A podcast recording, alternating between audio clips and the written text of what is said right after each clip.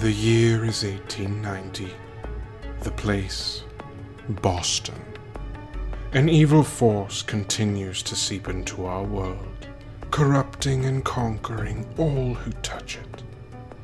Our four brave adventurers have thus far foiled its plans, most recently stopping the Red Death from taking control of Agnes Han. But the Red Death remains undaunted. Our four heroes have the evil's full attention, especially Agnes.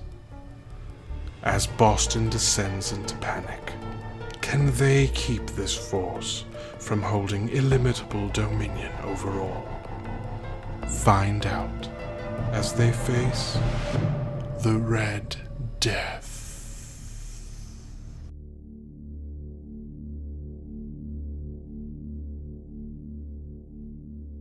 Hey, listeners, this is Doug, the GM for the Red Death podcast.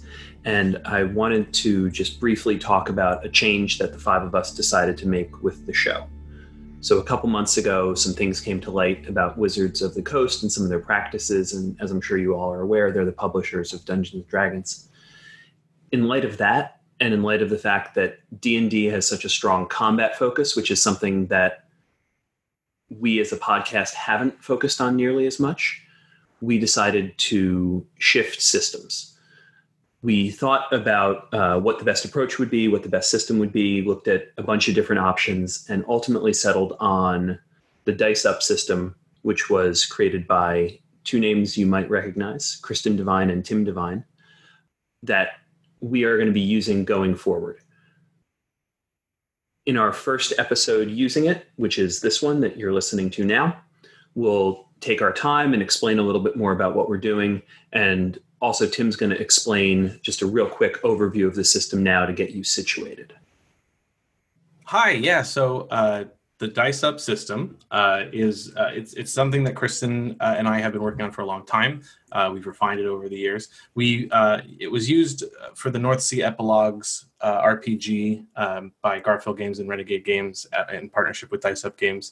Um, but the version that we're using now is a little bit lighter, a little bit more streamlined, but it's a very narrative focus. Uh, coming from Dungeons and Dragons, there will be some similarities and some differences. One main similarity is we'll be using a d20, um, but we'll be using a d20 exclusively. There's no other dice used in this game. Um, as far as the characters, uh, you'll you'll you already know our characters, but uh, you know the the new system we ported over those characters from Dungeons and Dragons, uh, and uh, characters in this system are broken down into three uh, sort of elements or aspects. It's their story information, who they are, where they're from, what they do, and what they're good at, uh, some abilities and some strengths and some struggles. Then there's stats, which are uh, there are uh, three uh, sort of aptitudes or attributes, what everyone's naturally capable of. Those are mind, body, and will. and then each each of those attributes has four approaches that are sort of broad approaches, uh, ways of overcoming obstacles. Uh, each person can sort of make them a little bit their own, uh, but they do have um, they do have uh, uh, several descriptors, you know, things that people can sort of like use to to make their approaches more clear. in this system, there's no hit points. Each each player has um, strain that builds. So as things get rough mentally physically and emotionally they will take strain. And that usually happens when they meet or fa- or, or, or miss the challenge levels on their when they're rolling uh, to overcome obstacles. Um, another thing that happens is when strain reaches its max uh, you take on conditions that affect your mind body or will and affect both mechanically and narratively uh, how a player plays their character uh, conditions again can be mental physical or emotional. They're not necessarily injuries um, although they can be uh, the stuff that everybody has in this game that is more narrative in nature, so it, it allows you options. So you can't uh, shoot a gun or throw a knife if you don't possess those things. so you can't say that you're doing that. Uh, but also, some items in this game have um, the ability to have a mechanical bonus because of either their quality uh, or magical elements or things like that. Something that makes it makes it uh, better.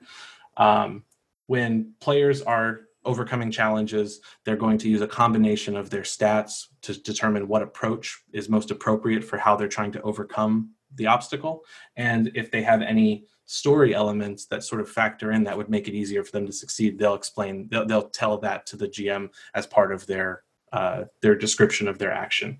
Um, and then uh, one main uh, point, one main part of this system is uh, narration is shared, uh, and when a player is is uh, describing how some how an action goes, they will describe both successes and failures. They'll say how it goes and what it looks like if if they succeed or fail, and then the GM is going to sort of uh, summarize the outcome and then tie that outcome into the the changing scene and describe how that goes. So everybody's going to be very uh, narrative and, and descriptive of how things go, and it's coming from the individual players, not not so much just from a you know the GM dictating kind of how it how it plays out. Um, and then finally, uh, there are things called plot twists in this uh, game, where each character has a, a sort of a currency. Uh, they can have a maximum of five plot twists, and they're a t- they're a currency that allows them to uh, add a narrative element to the game that doesn't necessarily change anything mechanically. It doesn't impact dice rolls, and it can't contradict something that's already been stated by another player or the or established by the game master. Um, it's just a way of inserting sort of helpful or beneficial, or in some cases just fun uh, uh, bits of, of uh, narrative into the story. Um, and that's basically it. Most of this will cover as we play. Um, it's a it's a fairly easy game to pick up, uh, and I think it fits nicely into the story that we've already been telling. Okay, so I think the last thing before we start, we will just kind of go around and give just kind of a brief overview of how our characters have changed. Um, I guess I'll start like James, uh, going from D and D to to this dice up system. The uh, three stats has a one in mind, a four in body, and a two in will. Kind of with uh, body the main focus being in fight because James is a real punchy boy. He likes to get in there and you know work up close uh non-lethal so all the abilities that i had in d&d uh, are going to be used more narratively here uh, with with some mechanical benefit of reducing challenge levels uh, but yeah that's kind of james and i probably talked more than i really wanted to on it so that was good hey i'm morgan i play Ygnacia converting from the d&d system um, instead of being in mystic position or quote unquote cleric as normal D&D terms are. She's a curandera from South Texas, meaning that she's Mexican folk healer. Um, my s- attributes, stats, I don't know. Stats, approach. I'm learning these terms with y'all, so please. I like stat statributes. Statributes. Oh yeah, stat.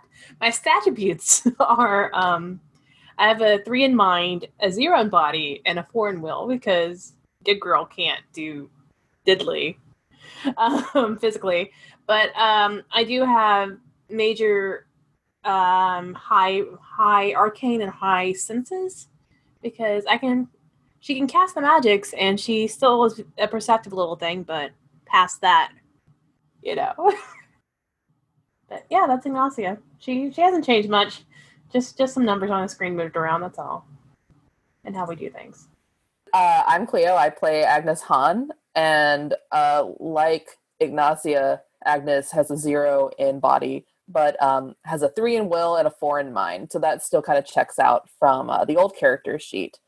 Uh, and overall, Agnes's strengths here in her approaches are uh, she has a very strong arcane and intellect, and then after that, uh, knowledge and senses of things like perception are also pretty high. But she won't be able to throw anything or punch anybody anytime soon. And uh, yeah, so uh, this is Tim. Uh, I play Sawyer uh, slash Finn. Um, I uh, uh, don't have a zero in body. Finn Finn has a three in body, but don't let that make it seem like he's he's any type of like in shape person. He's quick. He's he's got reflexes, but he's not gonna you know he's not gonna be pushing over any barns or laying brick. James. Um, yeah, one in mind, three in body, and three in will. Uh, and then definitely his approaches are are higher in like savvy, street smarts, cunning, uh, his agility for his quick hands, his finesse for targeting, and then his influence, his ability to sway people and intimidate them. In some cases, he he could be kind of a scary person at times. but he's still uh, he's still your your favorite gunslinger with a dark and tragic past. And if you would like to see some of what we're talking about, uh, we'll post some information about this and some of the character sheets through Twitter. Uh, the Twitter for the podcast is RTPN Red Death on Twitter. So you can check out some character sheets and some more information written up about the system there. I will say these character sheets look really cool once you figure out how to use them. but I do like it. I do like the layout. Yeah, they're really clean. All right, so which group do we want to pick up with? So Like I feel like the one that with you know Li Jing, because Li Jing is dead. So okay. And Sawyer, are you still red? Yeah, I think I think Sawyer checked the place. I I can't if that didn't happen in the last session. That's what he would have done is is not talk to anyone, not answer anybody's questions or anything like that. If they're trying to figure out what he's doing, he just sort of s- storms up the stairs, pistols drawn, looking for any type of potential bad thing still there, um, and won't come back down. You know, we'll probably come back down to talk. You know, calm down Yeah. a bit. But that's where it left off. Okay, so let's let's start with the search then. Okay. Yeah, uh, up the stairs. Uh, he knows his room. He knows where Li Jing's room is. I, uh, but but you know, if it, he's he's just sort of scanning and trying to figure out if there if there's any sounds or any you know movement or anything like that. Okay, there's nothing up there. Everything is perfectly still. You hear the floorboards creak under your feet. You hear the familiar uh, whine of the door with the hinge that you kept meaning to oil but never did. Um, everything is exactly as you expect it to be upstairs. And um, w- one question, I I think this was the case. I can't remember as clearly. At at some point early on in this campaign, Sawyer came back to the building and had tea with Li Jing, and I can't remember if, it, if she invited him into her room or if that was downstairs. It was in her room. So I think yeah. So if it was in her room, he he takes a moment where he looks down at the table where he shared tea with her for the first time, and his red kind of softens a bit, and he he's he's very sad at the moment. Mhm. Um, and if there's no immediate threat, he's he's gonna just ensure that everything is secure upstairs, and he's gonna come downstairs. But he's not as enraged uh, as much as he is uh, sort of overcome with emotion. Yeah, so Agnes, you and your mom see him come down the stairs. Um, and, and Sawyer, describe a little bit more what you look like as you come down the stairs. Uh, you know, like like most people look when they've just been uh, attacked by were tigers. Um, at least in Boston in the 1890s. Uh, he he. Mm-hmm. It's a good uh, visual for the audience. I think everybody has a frame of reference for that. exactly. um, yeah, a bit disheveled, uh, but but still, he he tends to pull off a lot of looks in that way because he is sort of like a bad boy, um, and uh, as you know, he's got the the black cowboy boots, uh, the somewhat casual, not not super formal black, you know, pants and uh, trousers and a jacket and a white shirt underneath with the suspenders. Uh, but then also he has the these heavy uh, Hellfire pistols, one in each hand, and uh, a black cowboy hat. Um, his nice little goatee, and uh, a sad look on his face. Yeah, I think that while while you were going about your business, Agnes and her mother kind of saw t- to the body and just kind of just not cleaning things up in like any way other than just to like did the formalities right. Um, and when that was done, uh, Agnes had just had a little bit. There's some things are not disrespectfully moved around, but like there was a search for bandages and potential things that could help out, considering that Agnes is now uh, bitten by a were tiger. Uh, and she hasn't been expecting to find like a jar labeled, you know, where where tiger cure on it, but it's kind of like there must be something here that could help. Uh, so that they've been having a little bit of a look around.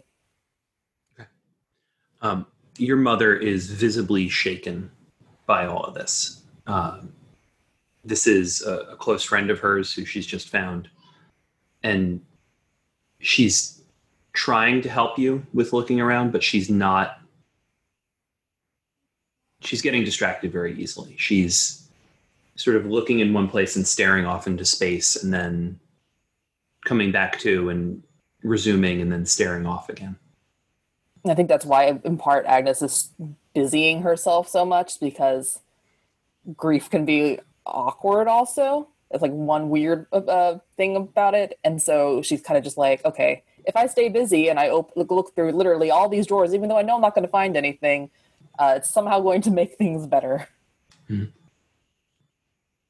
Sawyer takes off his hat and uh, kind of sidles up on a desk by where you're searching for things, Agnes, and just says, What do you think did this?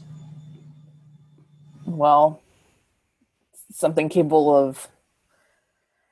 I don't know, honestly. I mean, it hurts, but it doesn't hurt in a way that's telling me much more than we already know by having encountered them. Uh, I mean, there has to be somebody who has more answers, right? Or are we going to try to and track it? Well, I, I don't know. And I, do you think, well, why do you think it came here? honestly probably because of our connection to this place and to um and Agnes kind of looks over like can't say the name uh but looks over to where Eugeni's body is kind of covered probably with like a blanket or something from nearby. I think when you say that, it can, you know, he, he was thinking it obviously, but he, hearing those words and feeling again in his life that massive guilt of those around him constantly being hurt, he just sort of like sinks deeper into that sort of, what is it? It's a detached, kind of sad, somber stare.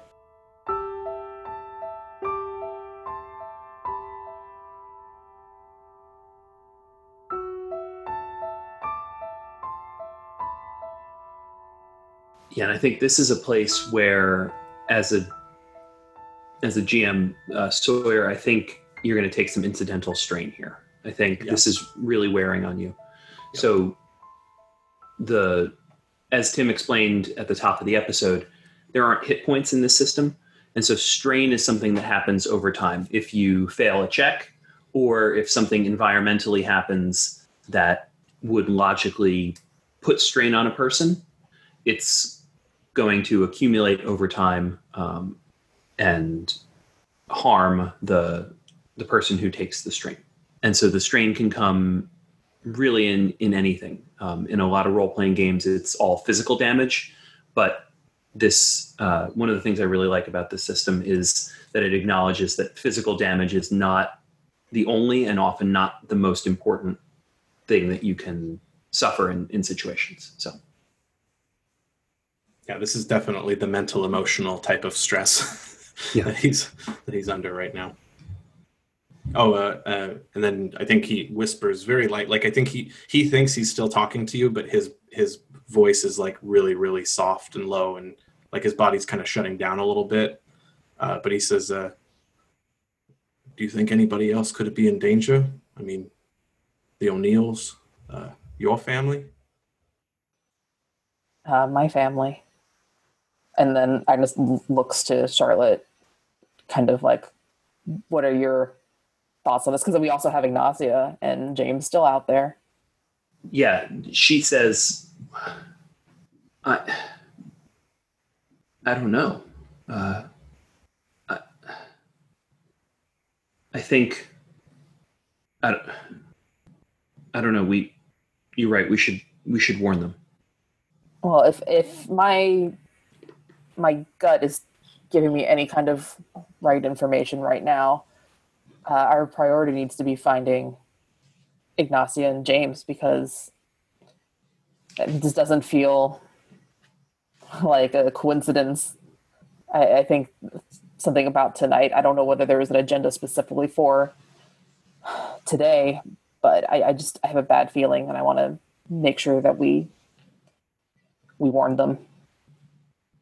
So if you want, if you have a gut feeling about this, I think this is a place where you could apply the savvy approach to see if you get any sort of like your brain offers you any information. Yeah, let's do that. Um, so I'm going to say that this would be. Uh, I'm actually already going to tweak the system a little bit. Um, Go for it. cool. Uh, I'm going to say that there isn't a, a challenge level on this, but the challenge level that you meet will determine what kind of information you get from your gut. Cool. Well, I got a 23. Hot diggity dog. Okay, so in this system, that is the extreme level, um, and uh, so two things happen. One is in your gut as you listen to it, you know that this is more than just random. Um, you know that she was working on something for lycanthropy. There were were tigers here that clearly she stopped some of them before they took her down. Um, and so clearly there's some kind of coordination here. There's some kind of intent behind this attack. Um, I'm also going to say that given the the system's focus on the players having control over the narrative too, you realize one other thing that you get to establish. Mm. Oh man. um, I think that we actually it, it, dawns on Agnes at this time that the there's something about the one who escaped that looks extremely familiar. Like it, it was one of those like really hard to place. Not like oh we saw this person at the museum or we saw this like I know exactly where uh, we've encountered this person before, but it's like finally clicking into place that it wasn't just that oh you look like somebody i know it's like no you are somebody who i've seen before Okay. Were they in tiger form or human form when they left? I honestly Human don't remember because it's been like five months. i think it, there was a naked person running through the street so Okay. I'd know that butt anywhere. yeah very distinctive but Okay. Um, so, what physical details do you remember about the person? you know i'm gonna say that there's a tattoo and it's not you know it's not like a white sword tattoo it was a something uh on like kind of behind the shoulder i point to myself as if anybody can see me um but like yeah like a like a fairly sizable tattoo that i mean a shirt would would cover it up you'd have to see the person shirtless but it's it's a large one and it's of tiger Is it one of those like Asian art tigers? Like you- yeah i think it's like a scroll painting tiger scroll painting, yeah. Thank you. very on the that. nose Yeah. I wa- I was thinking the same thing. I was like, I bet if it's anything, they're gonna have a scroll tiger, the scroll painting um, Okay. tattoo. That complicates things for me in a very fun way. Thank you. That's what I live for. All right. So, This as you a tattoo. are. Oh, go ahead. I said at least it didn't make it a butt tattoo, or we can only identify the person if we like, look at their butt again. Pl- Could you take your pants off for us? We just need to check. That's gonna that's gonna be Doug playing O'Neill.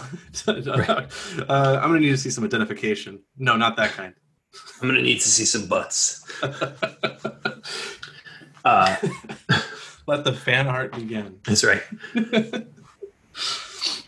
So as you're looking around um, and sort of processing all of this, uh, let's reunite the party. So at this point, um, James and Ygnacia arrive, um, and was was Kepri still with you, or did she go her own way? Okay, uh, and Kepri as well. I mean, as the door opens, Sawyer's gonna turn around and point some pistols at him. So that snaps him back. James is standing there. James is a big fella. He he's uh, you know kind of fills the door frame that he's in. Uh, he, he's wearing just you know like a basic white button-up shirt with suspenders and some slacks. It has kind of work boots on, you know, uh, era appropriate work boots. Um, brown hair, a little bit not long, but a little longer on top, and he's got kind of a full beard, mustache combo, and I think he's just opens the door, kind of sees this scene, um, and I guess Ygnacia is behind him. following. I think James probably was in the lead as they are running over there or heading that way. Yeah. I think in his shadow, Ygnacia follows because uh, Ygnacia's about five foot tall, petite, um, wearing just the 18, like a dark gray walking dress because fashion. Yeah. Um, her her dark hair has been a bun. Her dark eyes just look in, sees the mess, and then looks at the, I guess the the lot of them, and just I don't is Li Jing's body underneath the blanket like in view of the door, or is it further back? I think the the shop's been really torn apart. Right, there was a a big fight here, um, and you're able to see the sheet. Yeah, I yeah. So I think Ignacio walks in behind um behind James and like looks around to see the chaos, looks at them, and they're perceives their energy because you, you know Ignacio is very in tune with people's feelings, and then looks to the ground and sees that, and she's just stops and just takes it in. Yeah, I think James, upon coming in, uh, sees the guns first, uh, and then whenever they get lowered, I assume they get lowered pretty quickly. Um, sees the body and immediately scans the room. I mean, he's seen Sawyer. Uh, you know, clocks Agnes is there and is relieved because it's not one of his friends. Because James, I don't, I don't know that James has ever met Li Jing, uh, formally at least. Uh, obviously, probably knows who they are, uh, but you know, uh, just first and foremost, recognizes as friends. It's not one of his friends under under that sheet. Kepri walks in behind the two of you and does a quick survey of the room. And there's one of the deceased were tigers, now back in human form, face down on the ground. She walks over to it really without any ceremony, puts a foot under it, and flips it onto its back. And leans down and takes a close look at the face. She says, Is this someone you know? I think Ygnacia looks down and just shakes her head. What happened here? I think at that point, Agnes kind of just like snaps out of it a little bit and just kind of gestures at Li Jing's body. And then like you know the other body and it's like well this this happened before we got there here. We had our own incident outside and kind of she gestures to like her own like tattered clothing. I can't remember where she got bit. Um say shoulder um yeah and like she hasn't really done anything to try to fix that up yet I, I think once Agnes mentions that, Ygnacia sort of just like kind of snaps back a bit, realizing that her friends are hurt, and sort of rushes over and starts inspecting the wound and, and starts like, "Oh, you got bit too? Oh, this is it already feels a little infected um okay, okay, okay. Um, stay stay still. I will figure this out. and I think Ygnacia is just gonna start like trying to remember the recipe because I don't think she has it on her right at this point of time, Mhm. and starts trying to dig through the drawers to like find stuff. Okay. Um, yeah, what kind of approach do you want to use here? That's a good question. Um, I do have a strength in herbalism and alchemy, which, since we're in an herbal shop, I assume that's Mhm. where our would be. Yeah, so Um, it's definitely easier for you to look at something quickly and know what you're looking for, you know, know if something that you're looking at is what you're looking for or not. So that will lower the difficulty Okay. level by one, or the Um, challenge Well- level. One one thing that I'll say here, just real quick, that Kent you could totally edit out. Um, when you're trying to decide which approach, um, some things are like different necessarily for each of us. Like I, I Sawyer might approach finesse differently than how, or Brawn, sorry, Brawn differently than how James approaches it. Um, there's different like synonyms that are listed there that help you kind of figure out what would be the best one to choose. And like if you scan through them, you can think like uh, if you already knew where a recipe might be stored, then it's about maybe focusing to figure out if you can remember. If you don't already know where it is and you're searching, you might use something more like intellect, which is like investigation and deductive reasoning and things like that. So Okay. just wanted to throw that out. Or if you're trying to think like Li Jing, it might be insight. Okay. I think I think it may go insight though, because knowing Ygnacia, knowing how she functions, like, okay, all right, knowing how this is the shop set up and what's on the recipe, I'm and knowing what I already know as a healer that uses herbs.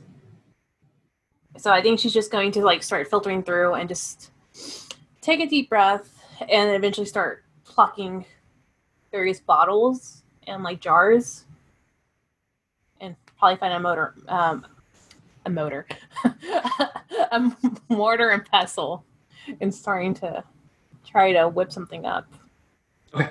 Yeah, I mean, if all you're doing is looking for for herbs and stuff on the Mhm. shelf, I think you can do that automatically. I don't think Okay. that's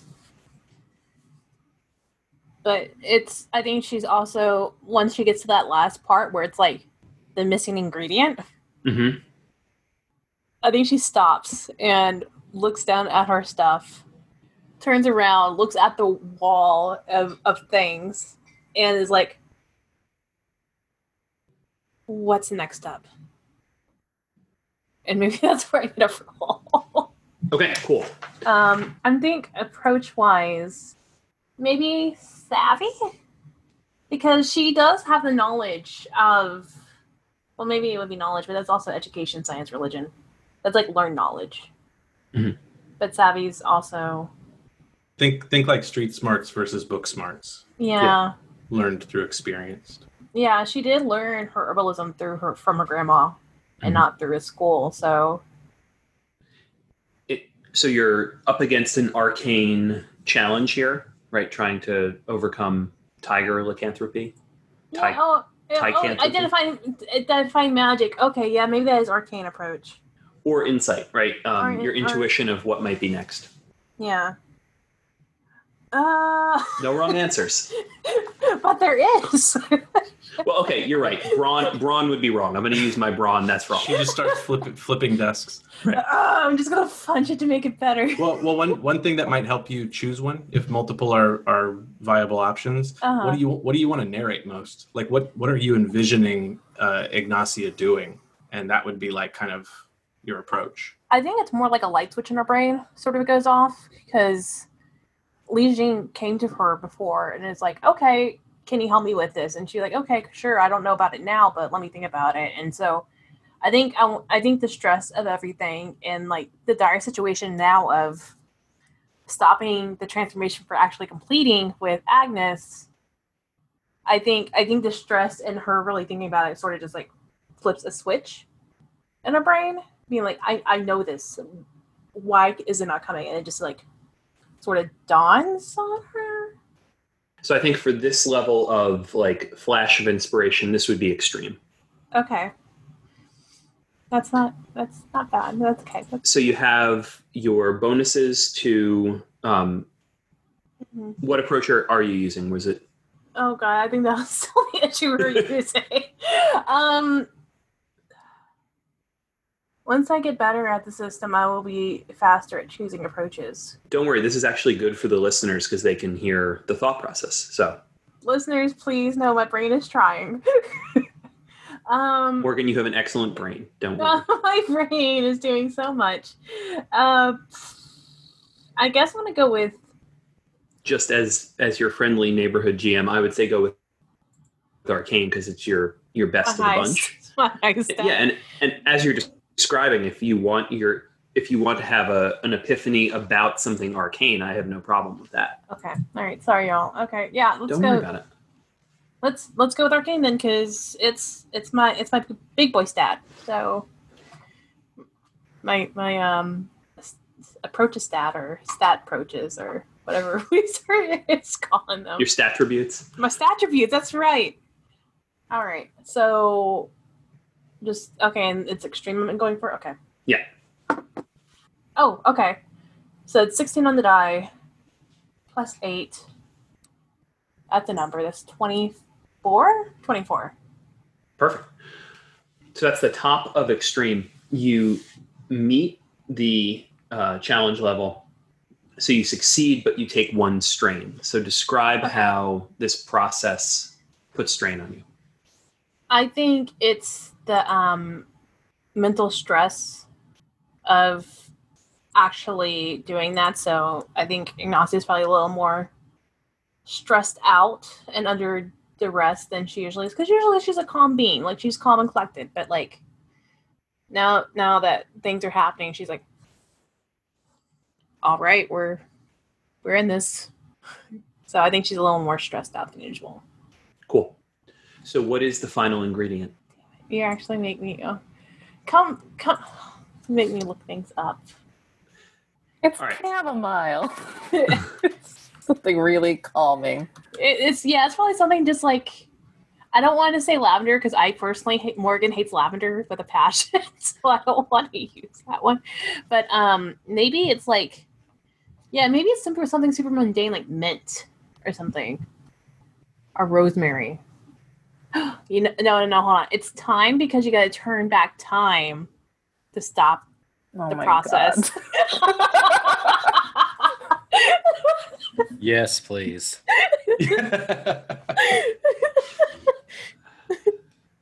so the ingredient wasn't love the whole time.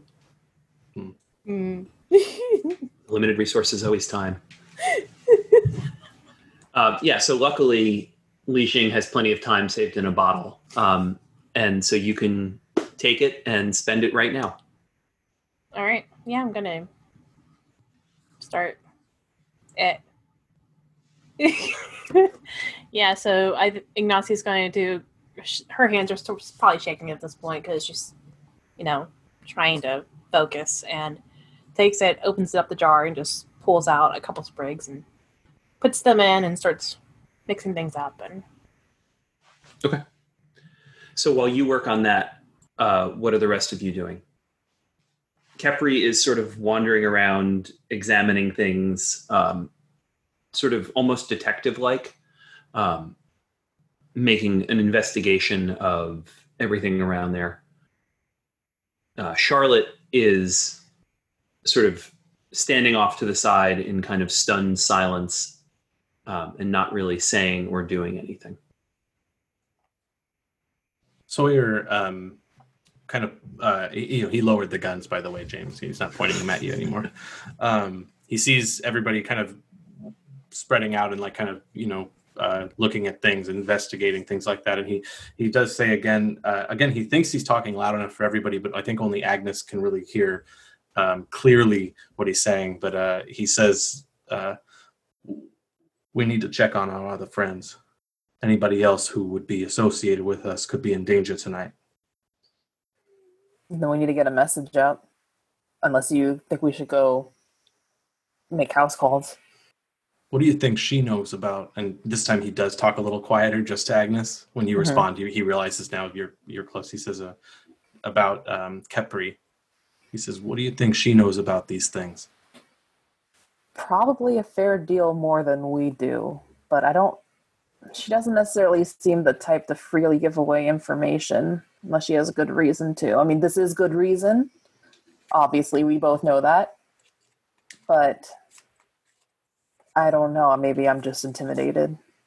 Yeah, I think James is close enough to overhear this. Uh, when you're talking about Sadet and not giving up information, I think he leans into Sawyer's like points to the Hellfire gun. It's like you should probably conceal that from her a little bit.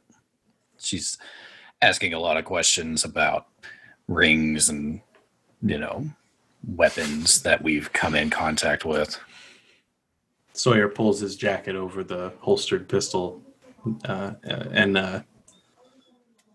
kind of kind of now loud enough for anybody else to hear that would be able to hear in this little area. Says, uh, "We need to we need to quickly figure out who else might be in danger. If these things are targeting us or people we know. We need to know about these what these things are and how to kill them because that's exactly what we're going to do. Agnes kind of leans over to try to get her mother's attention. It's just this mother. Yes. Do you perchance have a way to get a message to uh, Detective O'Neill?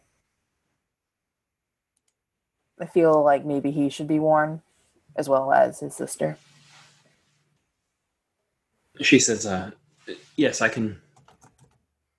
I can take care of that." Um, and she says that, but not your, not your father and, and brother. I can't get a message to them. I'm not connected to them in that way. Then perhaps you can tell uh, Detective O'Neill to go home and just make sure that they're okay, and That's a good idea. maybe just stay there until we get back. She nods. She says, "Oh, I'll take care of that." And she sort of walks off towards uh, to one side. I think Agnes turns back to James and is like, so there were questions, like there were sensitive questions being asked then. Yeah, she was she was talking about, and Doug, correct me if I'm wrong on this. She was, she was talking about three weapons um, that can be used against the Red Death, or um, and I mean, it seems like the ring was definitely one of them. Um, or and we we didn't tell her who had the ring, but we mentioned. I mean, she she knows somebody within our group or the circle has the ring. We assured her it was somewhere safe. She wanted to see it. Um, I told her that that we weren't going to do that. We were going to keep it where it's safe and has been safe. Um, she might think we have another a sec one of the second weapons. Uh, she mentioned something about a sword, and I thought maybe that sword could have been I don't know, possibly melted down and formed into a gun. Since and he kind of nods at you know the pistol that's now covered, since that seems to have ma- magical capabilities, but she wasn't. I don't think she had any particular thoughts on if that was possible or not. But I think she's definitely definitely interested that that we've come into contact with at least one, if not two, of these. I don't know weapons or items that could be useful. This seems a bit a bit dogpiley to me. I mean, does she have a thing against my suspenders? I mean, my hat. Why isn't she like? She's she's not talking about anything you all have. Well, she doesn't know specifically that you have them. Um, we, we, we, you know, we were, um, we kept the knowledge pretty safe. You might want to start wearing gloves, Finn. She stands up from uh, relatively far across the the room where she's making an investigation of the other body that was there, and says, "There's no need to wear gloves."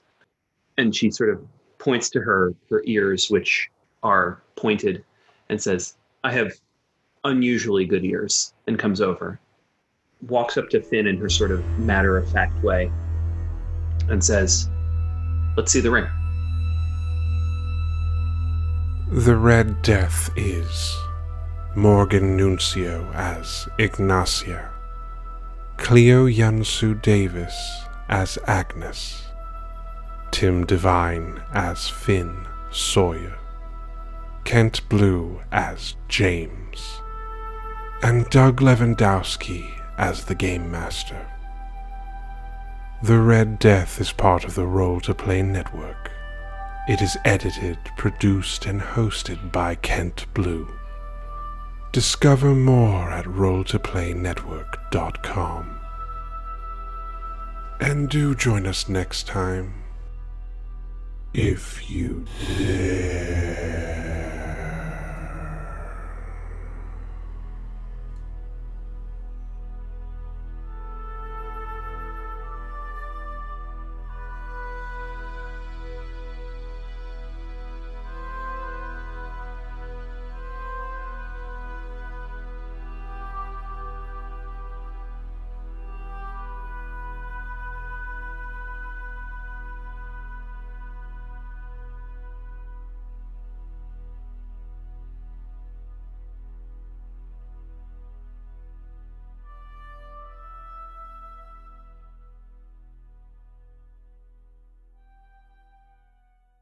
This episode was brought to you by Google Slides. Google, uh, please sponsor us. Google Slides. Always gotta- listening. Just got to cut that now.